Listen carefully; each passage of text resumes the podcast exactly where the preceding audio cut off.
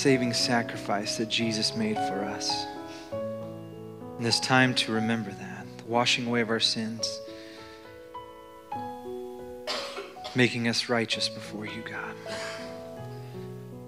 Well, we turn now in our attention and our time to your word, your scriptures, and the message brought forth by James with the Holy Spirit, God.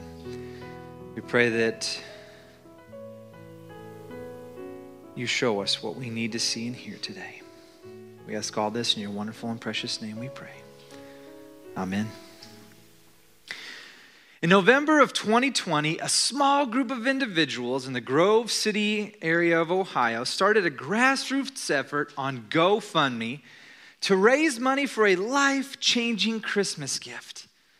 The recipient of this gift, Jackie Worthy, seemed on the surface an ordinary sanitation worker in Columbus, Ohio.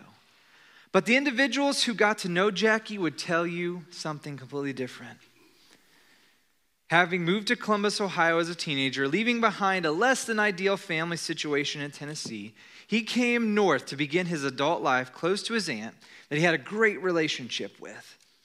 In December of 2019, while out with his girlfriend for the evening, a few inebriated men began harassing them. Quick to defend his girlfriend's honor and trying to keep the peace, Jackie stood up to them. Now, this caused an altercation with Jackie, Jackie ultimately getting punched in the face. This led to two broken and two missing teeth. And sadly enough, this came just one week after Jackie turned down insurance with his employer because of the rising costs. Now, what's interesting about the story is that it wasn't the missing teeth that, that got Jackie noticed, but rather his kindness his joy, and his, in, uh, this amazing ability to encourage those around him, even in his seemingly mundane work life. And even though it was challenging and hard for him to share a smile, that's exactly what he did on many occasions, offering a smile and a wave to just about everybody he saw.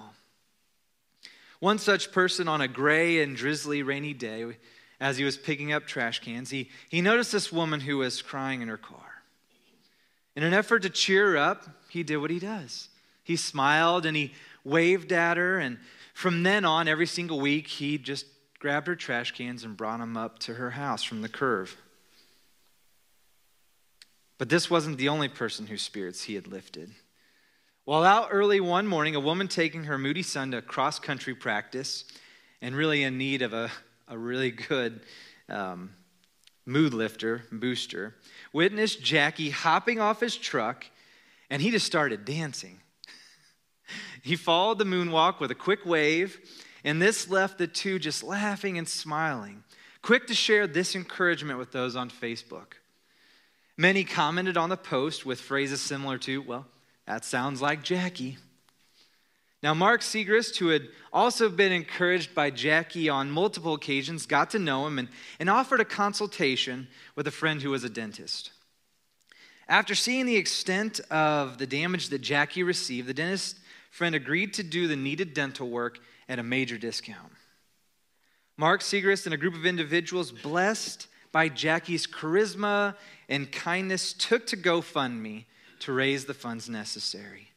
And according to the GoFundMe page, not only were they going, going on faith to raise the funds necessary to give Jackie his smile back, but they also wanted to help him with other personal needs, such as car repairs that uh, had kept him from being able to use his own vehicle. He had to take public transportation and expensive Uber rides just to go from work to home and to get groceries. They were, they were even able to uh, get him professional attire to wear. As of December 2021, Jackie had his last permanent implants installed after extensive prep work due to the trauma and the bone loss that he had received. The GoFundMe page also raised a total of just over $22,000. Jackie sent an updated picture and purposely cropped the word freedom on his shirt. As Mark Segrist put it, for him there is freedom. a freedom to eat what he wants, a, freedom to smile, and a freedom to no longer use Polident as a 23 year old. Now, I share this story for many reasons. For one, it shows that there are people just like Jackie everywhere who experience trials and hardships, and although this may get them down, they still push through. They still share a smile and share the joy and kindness to those around them, despite what they've encountered. I share it because it also shows faith. Faith that people would hear Jackie's story and donate to bless this man with a Christmas gift of a smile. A smile that would encourage everybody around him for the rest of his life. I share it because it shows faith in a stranger, it shows faith in humanity. And ultimately, it shows faith in action. Now, as I've mentioned many times over the past few weeks, James expresses, he warns, he encourages us, and he reminds us that a changed life, a life marked by the saving grace of Jesus, is not silent. This life bears fruit in conduct, in character, in action. It's not quiet. Authentic faith produces. In the second chapter, starting at verse 14, James addresses what so many say about faith. And he tells us what true, authentic faith means. And then he gives examples of that kind of faith. But to understand this passage even better, we have to take it as a whole first before we delve into all the specifics.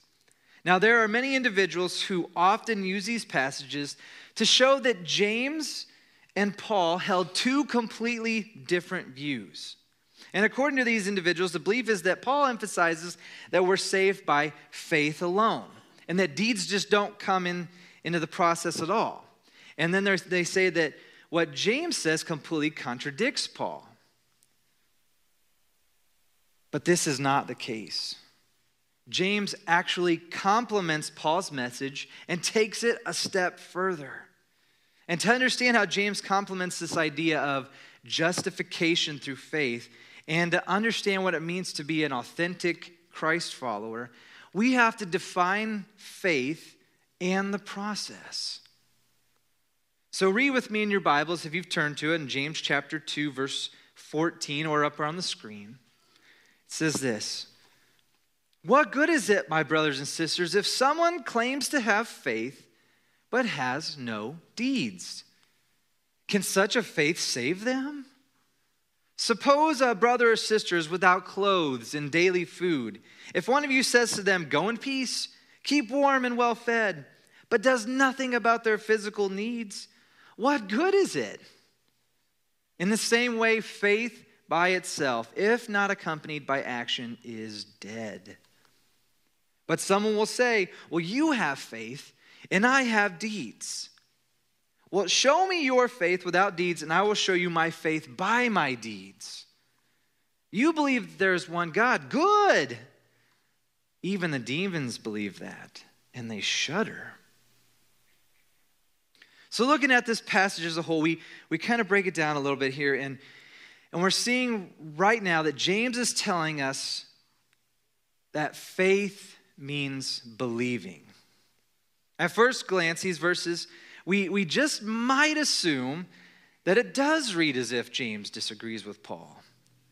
Specifically, with Paul's emphasis on grace and faith, and James's on action and work.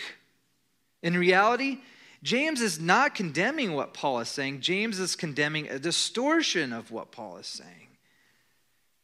He gives evidence of these individuals distorting Paul's claim in this passage. Paul says in Acts chapter 16, verse 31, Believe in the Lord Jesus and you will be saved, you and your household.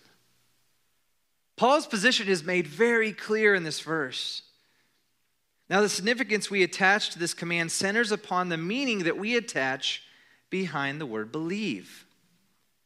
There's belief that's only intellectual. This kind of belief has absolutely no effect upon a life. For instance, you can believe and know and even prove that salt is a combination of the elements sodium and chloride. Yet knowing that probably has no effect on your life, right? You don't drastically alter your behavior just because you know those elements are the backbones of salt. But then there's another kind of belief. For instance, I believe that 5 plus 5 make 10. And so, therefore, I will not pay more than $10 for two items marked at $5 each. That alters what I do, that alters my behavior knowing that. And I take action on that. We know that that's not only a fact, but it, it we show it with our lives and our actions. James is saying that there are those claiming that the first kind of belief is all that's necessary. And that's what he's condemning. Those who claim to be Christians without showing it.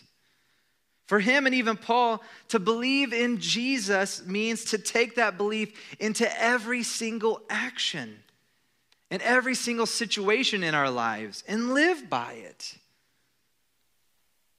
The fact remains that, that no one can be saved by works and things that we do. We cannot earn our way. God gives the gift of salvation freely. But just believing this and knowing this does not save us. For this, James uses an example that would shock his readers. He specifically shows and states that even, even the demons have faith. Demons know that God is real, they know the deity of Christ. This is why the demons possessing the madman at Gadara begged Jesus to move them elsewhere. They saw Jesus coming, they felt him, they felt his power. And even they show some form of action from their belief. They shudder, they tremble. But it's not a saving experience to believe and tremble. A person can believe and, and even be stirred in their heart, but without acting upon that stirring and that belief, it doesn't show a changed life. Which brings us to our second point. First, James tells us that faith means believing. Then he says faith means trusting. For this, James produces examples that the Jewish people to whom he was writing would absolutely understand. He goes on in verse 21. He says, Was not our father Abraham considered righteous for what he did when he offered his son Isaac on the altar? You see that his faith and actions were working together, and his faith was made complete by what he did. And the scripture was fulfilled that says, Abraham believed God, and it was credited to him as righteousness and he was called God's friend. You see that a person is considered righteous by what they do and not by faith alone. In the same way, was not even Rahab the prostitute considered righteous for what she did when she gave lodging to the spies and sent them on a different direction? So, the first step in faith is believing, a belief that changes a person's life. Then the second step is to trust. James presents Abraham and Rahab to demonstrate this, this sort of faith, this belief, and this trust. God called Abraham out of Ur and told him to go into the land of Canaan. Here he would make a great nation. And it was then through this nation that God would bring Jesus into the world. Abraham believed God and trusted that God would follow through on his promise. He trusted that God would provide him his descendants. And because of this belief and trust, and then action, God counted him righteous. Now, this is an interesting statement here that we read counted or credited him righteousness. This word that we derive the terms counted or credited is actually like a legal or financial term. It literally means to put into one's account. So Abraham did not have righteousness before, it was empty. His bank account was empty. So God gave him righteousness. He put it into Abraham where there was none. He received it as a gift. And Abraham trusted God.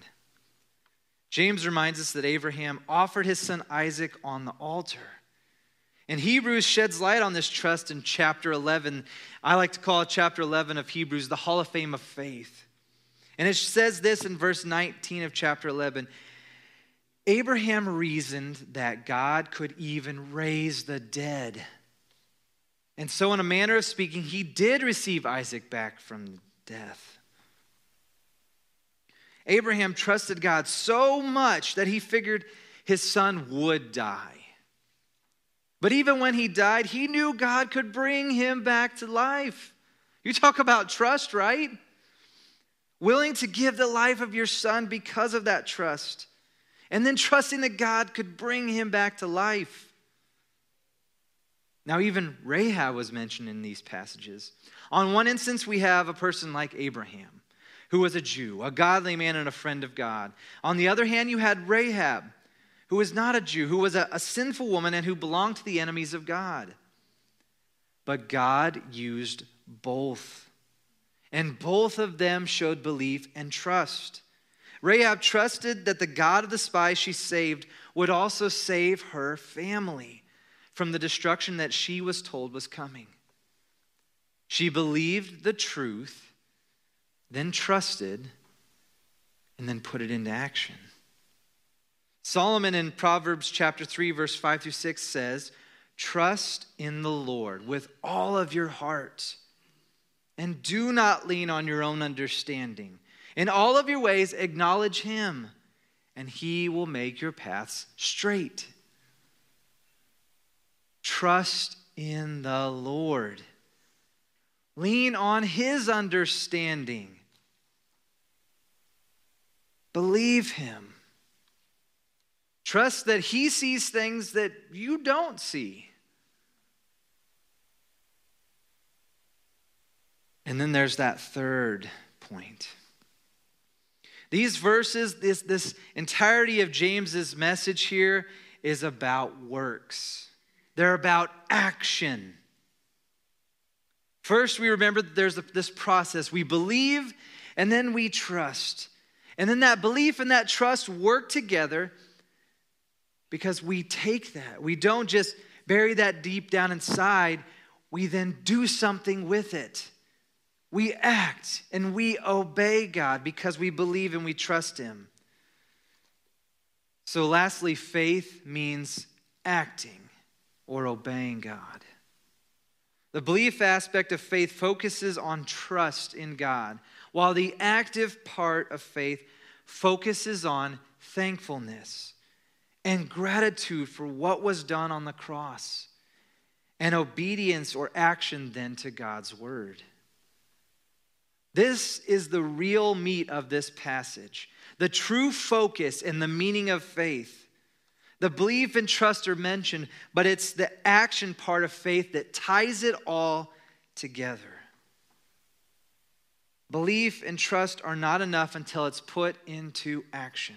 And this is what James is addressing. If there's one thing that James can't stand, it's the thought of someone claiming to have faith and be a follower of God, yet failing to put it into practice with words and deeds. It's his challenge, if you will. I mean, that's why it was his very first illustration in these verses. Verse 15 Suppose a brother or sister is without clothes and daily food. If one of you says to them, Go in peace, keep warm and well fed, but does nothing about their physical needs, what good is it?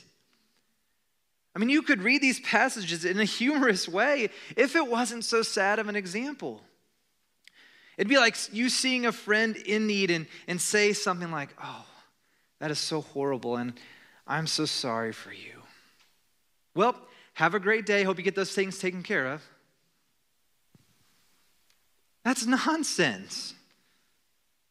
What, what uses sympathy without turning that sympathy into something practical and affecting this person's life? And the sad reality of, of turning away from those moments and those opportunities to take action is that we become more callous and less likely to do that in the future. And James is calling this kind of faith, the, the faith that doesn't take the belief and the trust and put it into action, he calls it dead. a dead faith. I mean, he couldn't have picked a stronger word for this. And so it doesn't matter what you say and, and what you think if you don't act. It doesn't matter how much you talk about it, it's pointless. It's dead if you don't act. And the Greek word here for dead, mentioned multiple times, carries the same meaning as barren or idle, like money sitting there drawing no interest. This is strong language. And James doesn't say it just one time, he says it three times in this passage. James also addresses the idea that, that could we separate the two? Faith and actions or works? In other words, someone might argue that we could have either faith or works, but that doesn't necessarily mean that we have to have both, right? But James challenges that because it's the next half of verse 18 where he basically says, There is no separation. There isn't faith and works. There's actually two forms of faith on display here faith with and faith without. A living faith and a dead faith. One person has faith without works, and the other one shows their faith by their works. This is the real reason that Abraham and Rahab are mentioned. Not just because they both believed and trusted, but because they took that belief and that trust and they put it into action. Abraham believed and trusted that God could raise his son from the dead. So he obeyed God and did as instructed. And he got so far as raising the knife to slay his son when God sent the angel to stop him. Rahab heard about the incoming destruction of her city, and that truth affected her. So Rahab responded with action after her mind and her heart were affected. She did something about it, risking her life to protect these spies. Both Abraham and Rahab could have had a dead faith or even an intellectual faith, but instead they had a dynamic faith. That's a lot. These passages are so heavy. And I want to kind of try to put it into perspective for us and to solidify this idea in our minds. And I do a lot of work with children's ministry, and, and one of the things we love doing in children's ministry are object lessons. Object lessons are just ways that we can use what we're learning and, and really remember it. So, to do this, I need a volunteer. I need somebody to come up here and help me with this. So, do I have somebody that is, is willing to come up here and help me with an object lesson and a demonstration? James, you want to help me out? All right, come on up here. All right, give him a hand for. He doesn't even have a clue what we're doing yet. All right, James. Here's what I'm going to need you to do. I'm going to need you to take your hands and hold out these cups just like this. You can do that? So come stand over here. And I need you to trust me and believe me. Turn towards the audience for me. Take this cup, hold it out, extend it out. Perfect. Take this one, hold it out, extend it out. Perfect. So here we're demonstrating that we believe and we trust and then we act, right? We obey. So would you say that I really have your best interest in mind? That I really care about you and I don't want anything bad to happen to you? Okay, that's good. So would you say that you trust me then if I ask you to do something? Yeah. All right. So here's what I'm going to do. I'm going to take this cup and you keep continue holding that one up. Let go of it. There you go. Perfect. All right, kind of swish it around a little bit. What do you think I'm going to ask you to do? I have no idea. Okay, you're going to take your cup, put it over top of your head just like so. All right, and then what we're going to do is on the count of three, we're going to turn the cup over and pour it on our heads. Do you believe me? Believe that I have your best interest in mind and trust me? Think you can do that? Yes. All right, you ready? On the count of three, we'll both do it. I'm here with you. Okay. So I'm going to take the spill too, okay? Ready? One, two, three.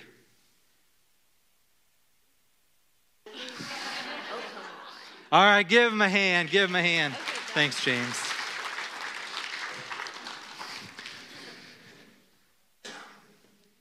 Hopefully, this idea is solidified in your mind. And do you see what James is telling us? Do you see how what he says complements and demonstrates what Paul was saying? We first hear the news about Jesus and we believe. Believe that he is God's son, that he died on the cross, that he washed away our sins. This is justification. It's an important doctrine that we as followers of Christ believe. Justification is the act of God where he declares those who are sinners but believe, he declares them righteous. He declares them made right before God. And this justification was accomplished by Christ when he finished his work on the cross. It's not a process, it's an act. It's not something that we do, it's something that God does for us when we believe, when we trust him, when we trust Jesus. But how can we tell if a person has been justified and made righteous by God if that's something that's done between them and God? Abraham's example answers this question for us. The justified person shows and demonstrates a life that is changed, and they obey God's commands and will. Their faith is demonstrated because their belief and trust in God. This person's faith moves from an intellectual and emotional one to a dynamic one involving our own will. Now, Warren Wiersbe, a, scholar and author in his book on James, puts it this way No man can come to Christ by faith and remain the same any more than he can come into contact with a 220 volt wire and remain the same. We understand doing so, either one of those is going to change our life. It's going to affect the way we think, affect the way that we reason, affect the actions that are born out of this change.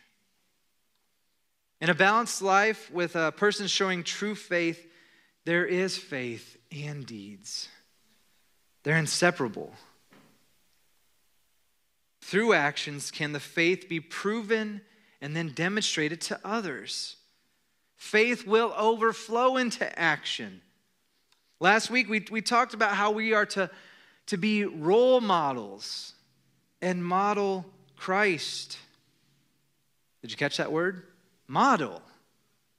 It's an action verb, it's a verb. It means we have to demonstrate wisdom, we have to demonstrate sacrifice, we have to demonstrate peace. That takes conviction, it takes belief and trust, and it takes putting that belief and that trust and then putting it on display to show others how Jesus has changed you and how Jesus can change them too. Jesus said this in Matthew 5 You are the light of the world. A city on a hill cannot be hidden. People don't put a don't light a lamp and put it under a basket, but they put it on a stand that gives light to the whole house. In the same way, let your light shine before others, so that they may see your good works and give glory to your Father who is in heaven.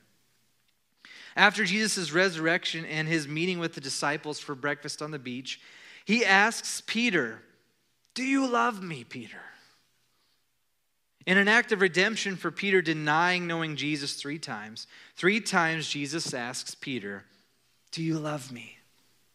And three times Peter responds, Yes, you know I do, Lord. But that wasn't all. That wasn't all Jesus said there. For each time that he asked Peter if he loved him, he also issued a command Feed my sheep. Peter, if you love me, if you trust me, put that love, put that trust, put that into action and feed my sheep. Share Jesus with others. Take care of each other. This is our time now. This is your challenge now, if you will. Jesus is saying to you, Do you love me? If you do, if you trust Him, and feed his sheep. Put your faith into action. Do you have faith without works? Or do you have faith with works? Ask God to give you the power to put your faith into action to all those around you. Have you ever felt that desire and that need to help someone? Do it then. God has laid that on your heart.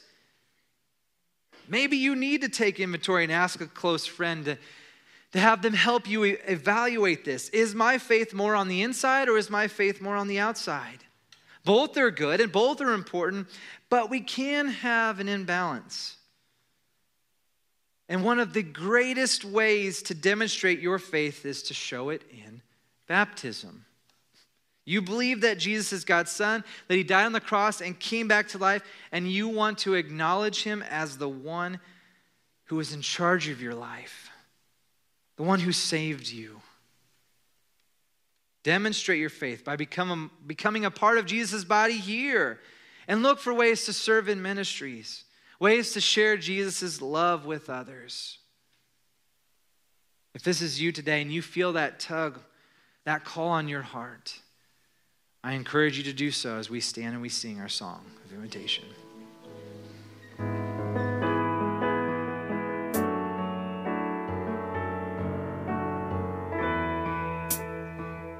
There is a